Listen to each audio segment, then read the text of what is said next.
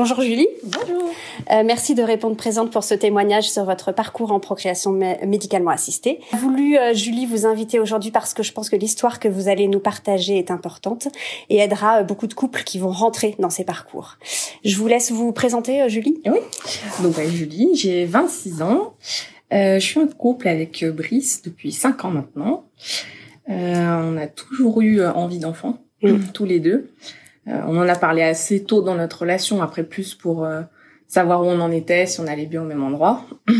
Moi, j'ai eu des petites difficultés euh, personnelles, donc on a pris le temps que que j'aille mieux, que je rebondisse, que je retrouve un travail, que notre situation se stabilise en fait, pour concrétiser en fait le projet d'enfant.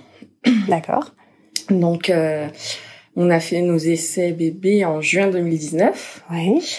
moi, j'ai toujours su que j'avais un petit souci. parce que j'avais pas de règles, euh, pas de cycle, euh, vraiment euh, peut-être une ou deux fois par an. Enfin, c'était très compliqué. j'ai toujours su, j'ai fait des échographies très jeunes, on, me disait que tout allait bien, tout ça. Bon, ok. Et voyant qu'il n'y avait pas de bébé au bout de six mois, moi j'ai dit Brice, on y va, on va voir ce qui se passe. Moi, je pense savoir, mais je veux quelque chose, un vrai diagnostic, et puis qu'on mette quelque chose en place. C'était donc du coup l'objet de ma deuxième question. à quel moment est-ce que vous avez décidé de vous orienter en PMA Bah voilà, bah six mois. Et je sais qu'il y a beaucoup de couples qui attendent euh, un an, deux ans, trois ans. Et c'est vrai que moi, je me posais la question d'ailleurs, euh, à partir de quand on peut euh, prendre rendez-vous en PMA. Donc après, il faut distinguer un peu public, euh, privé. J'ai l'impression que le privé est un peu plus ouvert à la question de prendre rendez-vous avant un an. donc nous, on s'est dirigé vers le privé du fait que moi, j'ai eu connaissance d'avoir euh, des cycles irréguliers, ils ont accepté de nous recevoir, mais dans le public, euh, avant un an, j'ai l'impression qu'ils sont pas, voilà. Ok. Sauf s'il y a vraiment un, problème qui est connu, euh, que ce soit chez l'homme ou chez la femme. Très bien. Donc six mois. Et comment se sont passées alors les premières consultations gynécologiques? Alors la toute première, en fait, j'y suis allée toute seule. Euh, parce que j'étais convaincue que ça venait que de moi. Ah. Et en fait, pas de bol, c'était tous les deux, donc on a dû retourner pour que elle nous prescrive l'ensemble des examens en fait à faire. On est arrivé dans le centre. Moi, ce qui, enfin nous deux, ce qui nous a marqué, c'est euh... en fait, on s'est dit, mais on n'est pas tout seul quoi, parce que la salle d'attente a été blindée. Euh... Enfin, on s'est dit, mais quand on on sent qu'on le projet avance pas, qu'il n'y a pas d'enfants, il n'y a pas les le plus sur le test tous les mois, on se dit mais nous on va pas y arriver. Les autres y arrivent, on entend les grossesses des autres. Et en fait, quand on franchit la porte euh, du centre de PMA, on réalise qu'il y a plein de couples euh, qui y vont. Après, euh, on a eu un peu de mal, nous, au niveau contact humain, avec la gynéco qui nous avait reçus. je les trouve d'une froideur, mais c'est horrible. Ouais. Ah, mais vraiment. Euh, alors après, ça dépend des centres, euh, tout ça, mais euh, du coup, on a changé de centre nous après. D'accord. mais nos deux premières filles, on les avait faites là-bas. Et en fait, c'est à la chaîne. On, en fait, on n'a même pas le temps de poser nos questions parce qu'on ne sait pas ce que c'est. Il y en a tellement qu'on ne sait pas les cibler. Et on sent que la personne en face n'a pas tellement de temps non plus. Quoi. Vous, Julie, euh, quels sont les examens que vous avez passés en fait avant ce parcours et comment est-ce que vous les, vous les avez vécus vous et votre conjoint? Oui. Alors, euh, bah, complètement différemment. Euh, moi, j'ai eu une échographie euh, donc des ovaires, des prises de sang pour évaluer les hormones, tout ça. on s'est aperçu que j'avais un syndrome des ovaires polykystiques, donc le SOPK. Et mon conjoint a fait un spermogramme. Oui et prise de sang aussi pour euh, doser ses hormones, etc. Niveau hormonal, tout allait bien pour lui, son spermogramme était catastrophique. Ah. Euh, du coup, euh, moi, pour ma part, c'était pas tellement euh, invasif entre guillemets, une prise de sang, ça reste assez facile. L'échographie, bon, pareil. par contre, le spermogramme de monsieur, c'était compliqué, quoi. J'essayais de tourner ça à dérision pour euh, qu'il relâche un peu la pression, que qu'il puisse en rigoler, même si c'est a posteriori en fait. Mais euh, sur le coup, on sent que c'est c'est quelque chose de, de compliqué et je me mets à leur place. Je j'aimerais pas quoi. Bien sûr.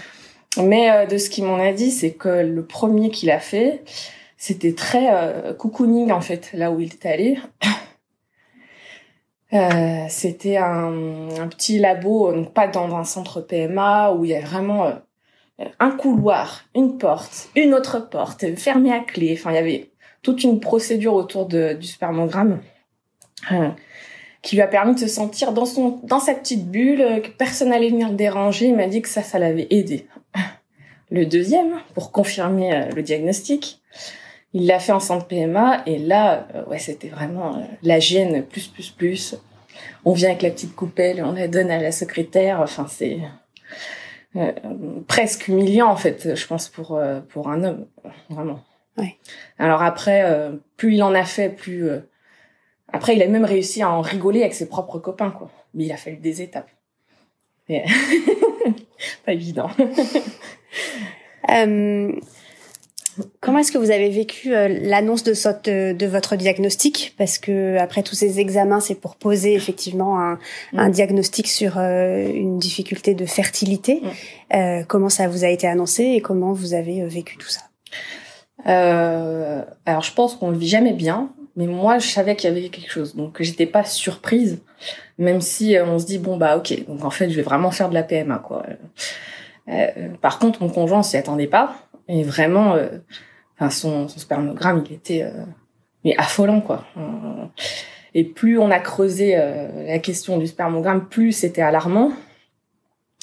Donc c'était, je cite les mots de Brice, un coup de massue derrière la tête, le ciel qui tombe sur la mm. tête. Mm. et j'ai vu, hein, moi de mon point de vue de, de conjointe, qu'il était complètement assommé quoi.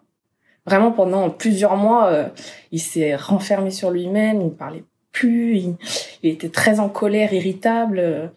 Et c'est moi qui ai dû aller vers lui lui dire, mais Brice, là, il faut que tu parles.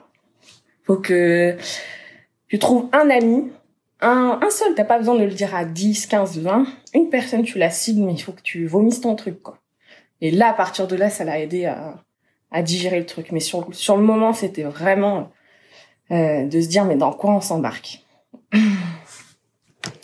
Quel a été alors votre euh, ressenti lorsque vous êtes entré en parcours de PMA bah là aussi c'est très différent en fait. Euh, euh, moi j'étais plus sur les questions quel type de fille on va faire, quel médicament, combien de temps ça va durer, c'est quoi les pourcentages de réussite.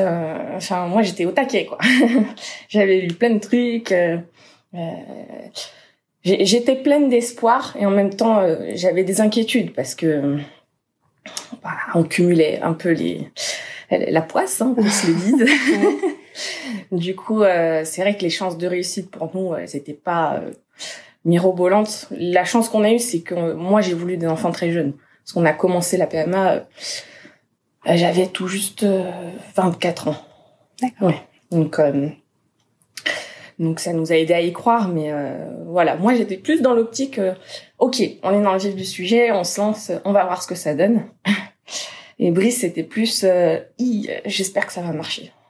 C'est, il m'a, il m'a vraiment dit, moi j'avais peur. C'est pas des inquiétudes, c'est vraiment l'angoisse de se dire, euh, si ça marche pas, on fait quoi? Voilà. Euh, pour vous, vivre ce parcours en couple, c'est quoi? Très dur. très très dur. Alors, je sais que ça s'entend pas dans ma voix. non, avec le sourire. oui, parce qu'il faut, enfin c'est pas facile de prendre du recul. Euh, donc à deux, euh, en fait, ce qui est compliqué, euh, c'est euh, continuer de parler, continuer de se comprendre, euh, de pas se refermer sur soi, que ce soit l'homme ou la femme. Hein, c'est, on réagit très différemment et du coup de rester ce qu'on était avant, même pendant la PMA c'est tellement, ça cristallise tout. On est, on, est dans chacun dans sa souffrance et ça, ça crée des tensions qui devraient pas euh, être. Du coup, euh, vivre la PMA à deux, c'est euh, en même temps c'est super beau en fait parce que quand on en sort, ça fait grandir le couple. C'est, on apprend beaucoup sur soi, tant sur l'autre. Et puis c'est, c'est, c'est comme toute épreuve difficile en fait. C'est ça rend plus fort. Bon, c'est un peu classique, mais pourtant c'est vrai. c'est ce que vous avez mm. ressenti. Mm. Euh, où est-ce que vous en êtes, Julie, aujourd'hui? Après, euh, bon, après ces examens, le diagnostic et puis le parcours de PMA, enfin, vous pouvez nous en parler un peu plus peut-être du parcours euh, bah, Nous, on a fait trois FIV euh, au total, donc on n'a pas fait d'insémination, tout ça, on est allé directement en FIV. Euh, la première, zéro embryon. La deuxième, zéro embryon. Donc là, ça a été vraiment le, la totale de la totale, quoi. On a changé de centre de PMA où euh, on nous a reçus euh, plutôt bien pour le coup euh, comparé au premier centre, mais ils étaient très sceptiques sur nos chances de réussite. Ils nous parlaient déjà de dons de sperme, tout ça, donc ils nous ont dit en fait c'est la dernière FIV avec vos gamètes quoi. Hein. Et c'était la FIV gagnante. on a eu que entre guillemets deux embryons et on en a mis un et il a pris. Donc comme quoi tout arrive. Bravo. Euh, bon bah merci hein, Julie pour euh, votre témoignage, pour euh, la simplicité avec laquelle vous partagez en fait cette étape de votre vie. Avec plaisir. c'est vrai que c'est ce début de parcours en PMA, c'est jamais très simple. Aujourd'hui, vous avez dit un couple sur quatre. en tout cas, ça représente un enfant sur 30 qui naît issu d'une d'une PMA à ce jour en France. voilà, et c'est un domaine qui parfois reste encore un peu trop tabou et donc euh, mm. du coup de pouvoir en discuter, en parler, de faire ces podcasts, podcasts et témoignages pour les autres couples, je vous, je vous en remercie. Ah bah, avec plaisir. J'espère que ça servira.